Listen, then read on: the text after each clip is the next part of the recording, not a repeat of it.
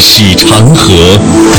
他们如文明使者，传承华夏血脉，凝结民族智慧，铸就民族风骨。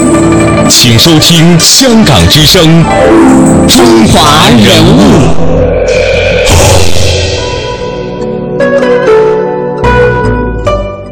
品读中华人物，启迪智慧人生。各位好，我是郑博。大家好，我是君阳。今天的中华人物呢，我们将和大家一起走进的是革命女侠秋瑾的人生。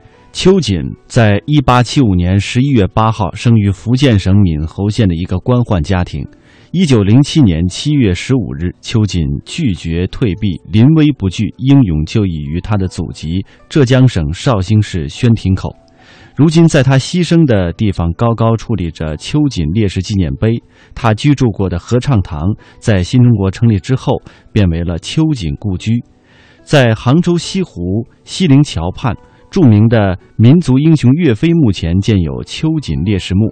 孙中山先生曾亲笔为秋瑾题词“巾帼英雄”，周恩来总理生前题词为“勿忘剑湖女侠之遗风，生为我粤东女儿争光”。接下来的这段音频呢，是我我们为大家节选的来自齐越朗诵艺术节的一等奖的作品《秋瑾》。通过这个作品呢，能让我们更好的了解秋瑾是怎样的一位女侠，她走过了怎样的人生道路。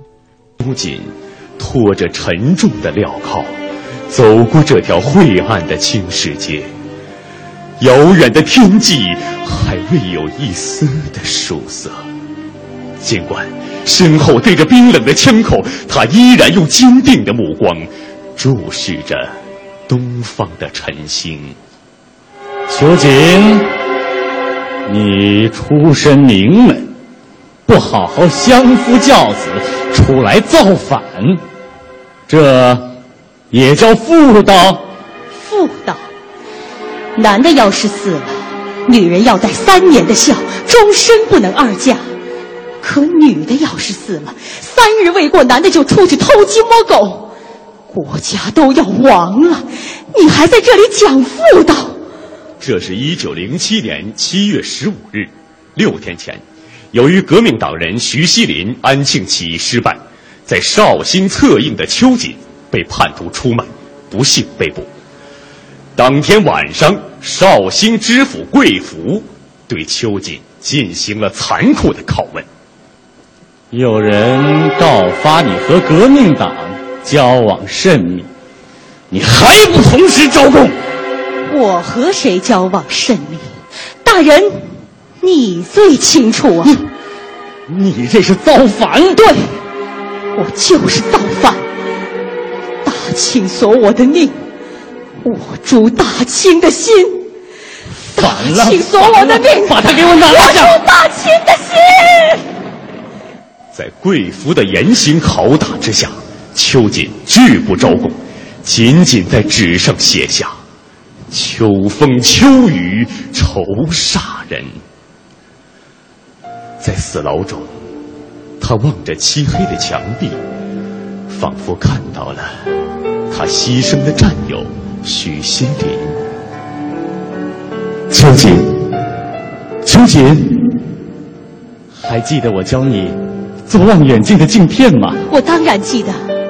你还告诉过我，望远镜可以望到很远很远的地方，二十八星宿都可以看得很清楚。没错。我们今天看到的星星的光，是走了成千上万个光年，才来到我们眼前。所以不要气馁，我们今天所做的事，很可能要等到后人，要等到后人才能看到，才能看到。徐大哥，我现在明白了，用不了多久，黄泉路上，我们又可以像当年一样。对酒当歌，好；对酒当歌，不惜千金买宝刀。貂裘换酒，意堪豪。一腔热血，情真重；洒去犹能，化碧涛。一腔热血，情真重；洒去犹能，化碧涛。天色渐渐明了。秋瑾微微看到了前方不远的断头台，在这小小的宣亭口，聚集了成千上百来看热闹的昔日的乡邻。贵福坐在监斩台上，拿出一张照片递给秋瑾。这两个孩子就要失去母亲了。看到照片上两个稚嫩的孩子，秋瑾心中的最后一道防线几乎被冲垮，一时间他的耳畔变得嘈杂起来，整个世界都在拷问他。不好好在家过日子，别劝人造，反，人家还要劝老头儿造反呢。也是大户人家，简直是疯了！这么个下场，妹妹呀，你就不想想元德贵芳真是给咱已经回来了看，为啥还抛掉这个家不顾啊？这是给咱出少在这了一害呀！你也不想想，王家是法月之下，还能容得了你这样的媳妇？世上也有你这样的妈！我死我死是为了所有的孩子，我也是母亲，我怎么会不想念我的孩子？可是我始终无法忘记，我到京城的那天，一个母亲抱着她的孩子拦住我们的车，跪下来求我们给她点吃的。我给了她一个馒头。这个时候，无数的难民冲了上来，把我们的车子晃得左右摇摆。还有那些当兵的，为了给洋人开刀，不惜拿鞭子把难民打得头破血流。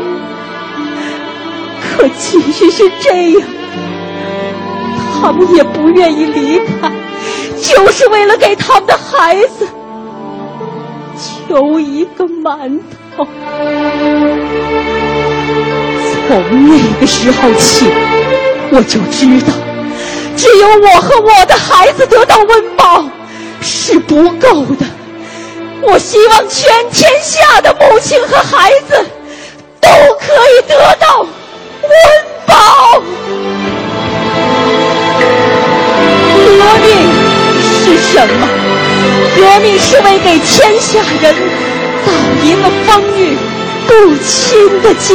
革命是什么？革命是让中国人将有自己的银行、铁路，有可以追寻的民生幸福。革命是什么？革命是让我们普天之下的老百姓不再做任何人的奴隶。我死是为了天下的孩子。我希望若干年后，他们能够看到自己年迈的母亲，像我现在一样宁静的微笑。人物穿越时空，人生启迪智慧，人文润泽心灵，人性彰显力量。香港之声，中华人物，为你细数那些被历史记住的名字。在今天和明天的中华人物当中呢，我们都将和大家一起来关注革命女侠秋瑾。今天我们将把关注点呢放在她的成长经历和她的婚姻上。明天的中华人物呢，我们将重点和您关注她的留学之路和她的革命之路。接下来，我们就一起走进她的成长之路。秋瑾的原名叫邱归瑾，字玄清，小名玉姑。后来呢，她自称为是剑湖女侠。秋瑾出生的那个年代，正值中国步入了半封建半殖民地的时日。由于当时清朝的腐败卖国，亿万中国百姓陷入了水深火热的痛苦深渊，民不聊生，国家也日益衰败。由于秋瑾的祖父和他的父亲先后都是清朝的官吏，他的童年啊是在那种非常优越的生活的环境当中欢乐的度过的。在秋瑾的一生当中，童年就是他唯一无忧无虑、轻松快乐的时期。秋瑾在稍大的时候就进入到了家塾当中，念的是《三字经》《百家姓》《神童诗》等等。但是他爱读的却是诗词，比如说明清小说啊、笔记传记啊这样的诗词。在翻阅闲书的这个过程当中呢，使他看到的是子曰诗云之外的一个新鲜世界。他特别仰慕的就是那些古今英雄豪杰。在很小的时候，他就写过诗句：“莫重男儿薄女儿，始信英雄亦有词。”那么他从小就是喜欢这些英雄豪杰，而在他的心中也要立志做英雄豪杰那样的人。从小他就非常的聪明，他念过的诗词都是过目不忘的。祖父和他的父亲都特别的惊喜。他的祖父邱景和那个时候在福建厦门漳州一带为官，每每下堂回来的时候啊，看到秋瑾小小的年纪，抱着杜甫、辛弃疾、李清照的诗词吟诵不舍的时候，有的时候也秋瑾还捧着自己的作品、自己的小诗给爷爷看，爷爷呢就坐在太师椅当中，捻着长长的胡须，欣赏着孙女的吟唱，脸上露出的是甜甜的微笑。他的父亲邱寿南也为女儿惋惜，说：“阿锦若是个男儿，考科举不怕不中。”接下来的这段音频呢，是著名的学者钱文忠为我们讲述的秋瑾究竟是在怎样的家庭环境当中成长起来的。秋瑾是怎么会成为一位革命者的？他的人生旅途到底经过了哪些轨迹？我想必须从他的童年说起。我们一般的观念是，人因为贫苦，因为无法生存，才被迫走上了一个造反的或者革命的道路。而秋瑾的情况恰恰与此相反。秋瑾的曾祖父、祖父和父亲，整整三代人都是科举出身，而且呢，都是有这条正途入仕啊，曾经担任过当时的知州、候补知府、知县。等等的正印官，更为难能可贵的是，邱氏一门三代为官都有清廉之名，而邱瑾的母亲单氏又出生于咱们萧山的，也是一个大户人家，所以邱瑾的小时候啊，应该说生活条件是非常优裕的。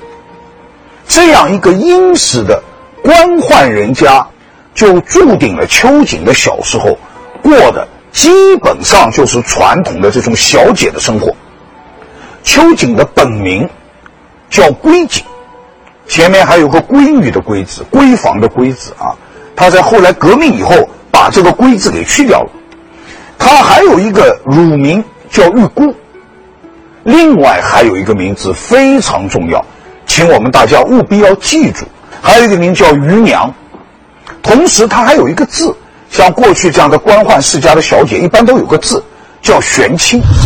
邱家世世代代生活在绍兴府山阴县的福川山，但随着祖上官位的升迁，便开始不断的各处移居。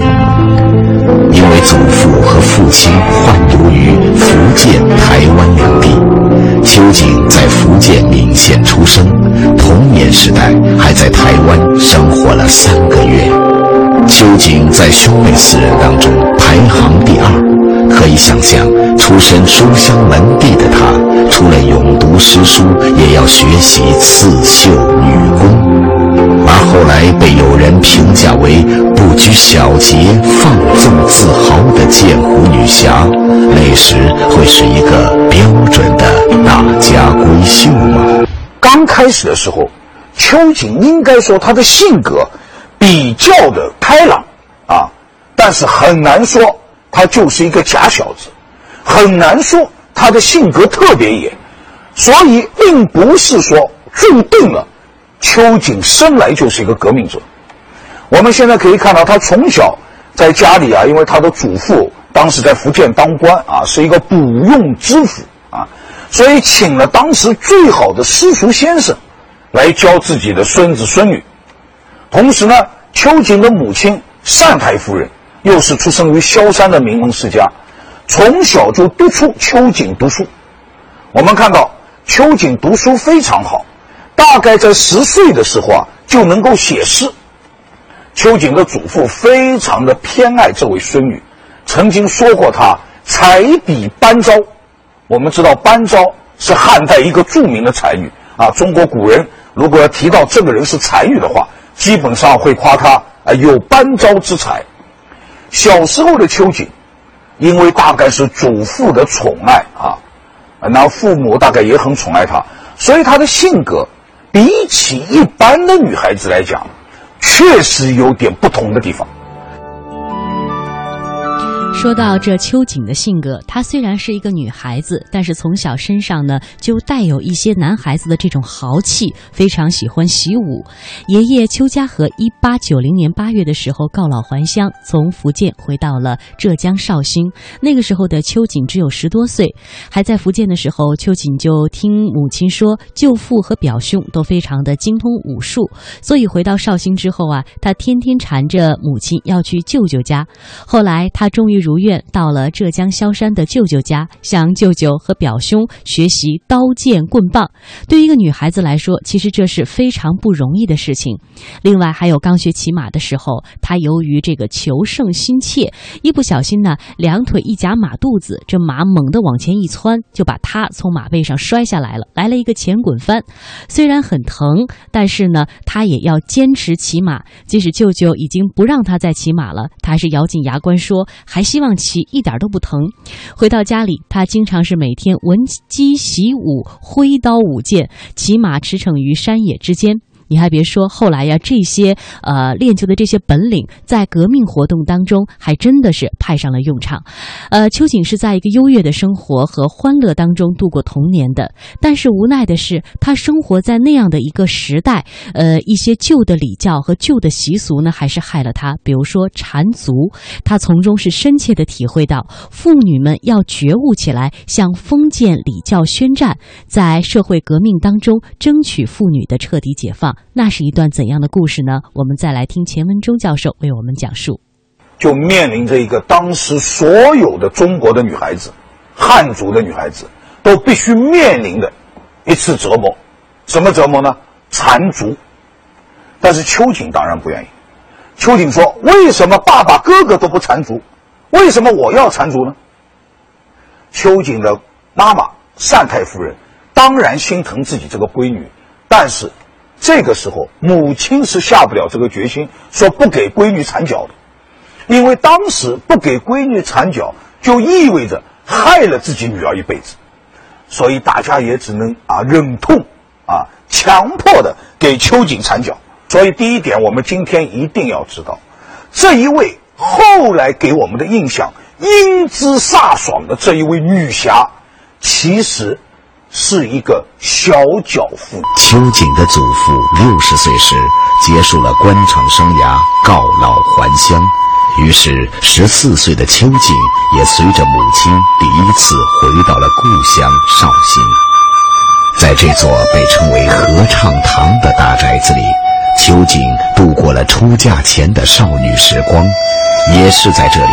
后来成为革命者的秋瑾和徐锡麟、王金发这些在中国近代革命史上鼎鼎大名的人物，策划了震惊朝野的皖浙起义。人物穿越时空，人生启迪智慧，人文润泽心灵，人性彰显力量。香港之声，中华人物。为你细数那些被历史记住的名字。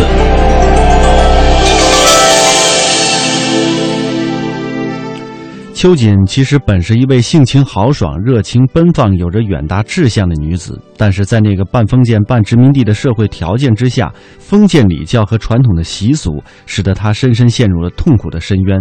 那是在一八九六年的五月十七号，由她的父母包办给秋瑾，呃，把她嫁给了一个胸无大志的纨绔子弟，叫王子芳。一八九四年，当时秋瑾二十岁的时候，他的父亲邱寿南调任到湖南去当官。那么湘潭呢，当时有一个叫王福臣的人，是当地的一个富商，开着当铺，开着钱庄，还有自己的茶号。那么秋瑾的父亲呢，本来就和王福臣相识，来到湘潭之后，二人又经常来往，就成了莫逆之交。有一天，邱寿南的好友李润生来到了邱家，满脸堆笑。原来啊，他是受王福臣之托，为他的儿子王子芳来给秋瑾提亲的。王子芳呢，比秋瑾小四岁，就读在岳麓书院当中。呃，面目清秀、潇洒风流，颇有文明，获得了父母的欢心。秋瑾的父母对这门亲事非常的满意，认为这两家门当户对，于是呢就把秋瑾嫁给了王子芳。秋瑾对于王子芳其实并不了解，也不愿意嫁给他。秋瑾曾经就说过：“我为什么要嫁给他呢？”但是当时的情况就是男女婚配全凭父母之命、媒妁之言，于是秋瑾只得从命了。秋瑾所嫁的丈夫王子芳曾经是读过书的，但是没有太大的志向，随波逐流。而她的婆婆呢，思想也是趋于顽固，对秋瑾的要求是比较苛刻的。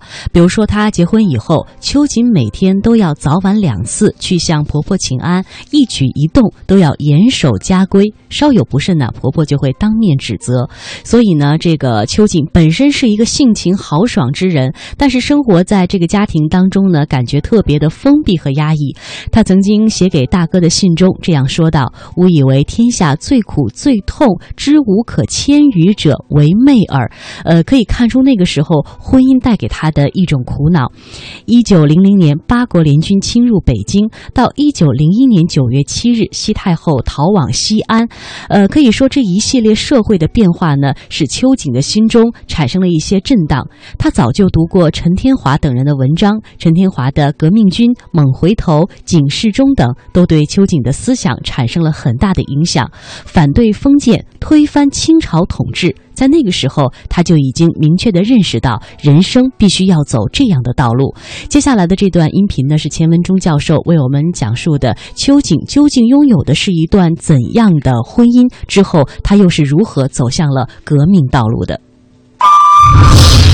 秋瑾，他的一生有一件事情对他影响很大，而从这件事情上，我们也可以看到秋瑾非常复杂的性格。秋瑾的性格不是像我们想的那么单一的。我们今天人一想起秋瑾，就是这样一个慷慨激昂、拿着刀、举着枪、骑着马的这么一位女性，不是的。哪件事呢？就是她的婚姻。邱氏家族是官宦世家，当时结婚是讲门当户对的，所以她嫁的这个人一定也不会是个普通人。果然如此，秋瑾的父亲是在湖南当过知州这样一级的官员的，州在当时比县要高一点，比府要低一点。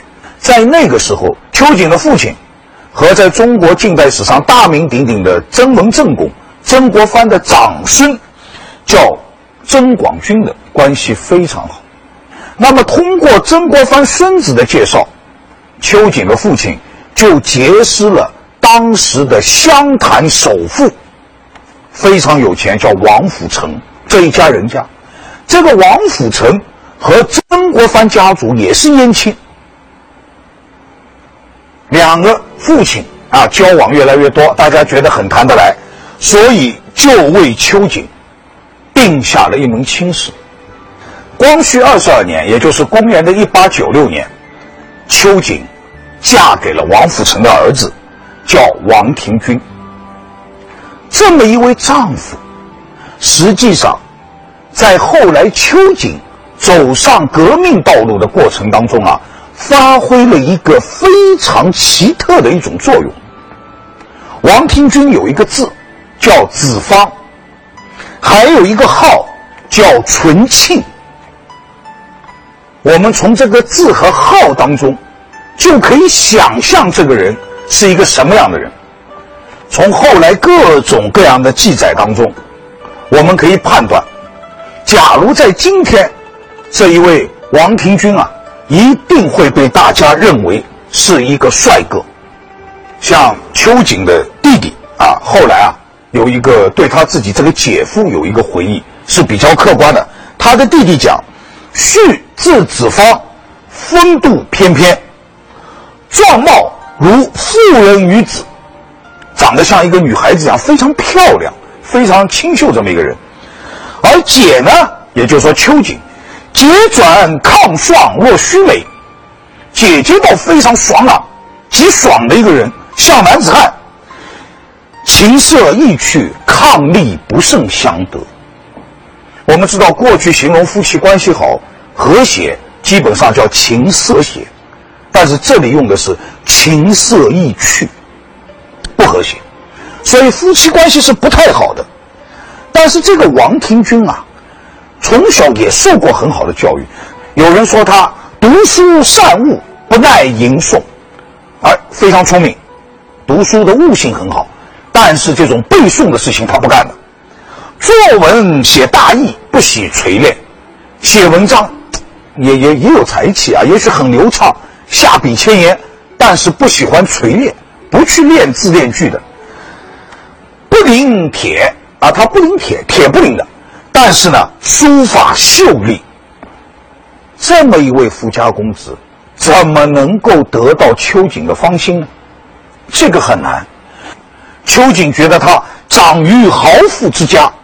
成于保姆之手，从小受到百般的溺爱，种种纨绔的习气啊，与生俱来。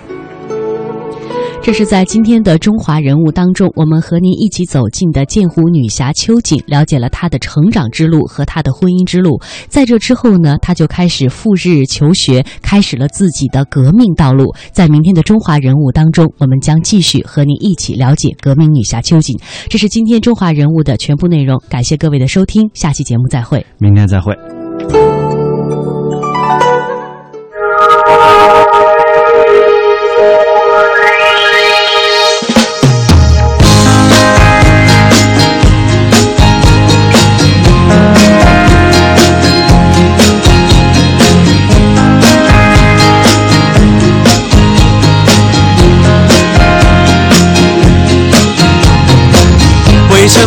我只能对感情认输，像被人咬下猪的败布队伍？当别人一脚得到胜利的欢呼，我正要面临红牌，默默的退出。是不是我信仰的绅士风度，像老外看不懂的中国功夫其实我柔情要比长征还艰苦，只等那梦将你的泪把我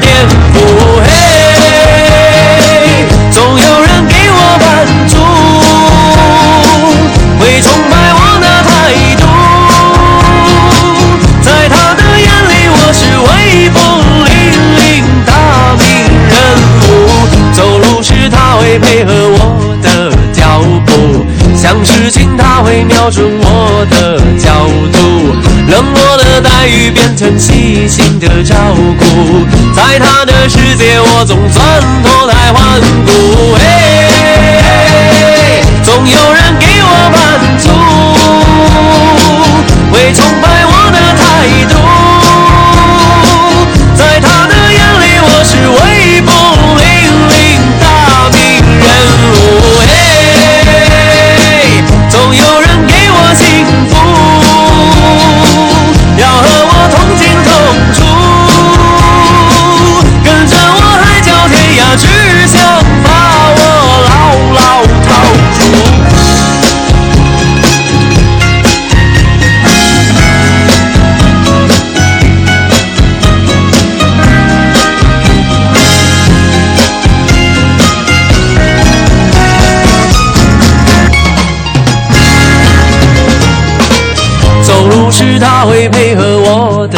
脚步，像事情他会瞄准我的角度，冷漠的待遇变成细心的照顾，在他的世界我总算脱胎换骨。嘿，总有人给我满足，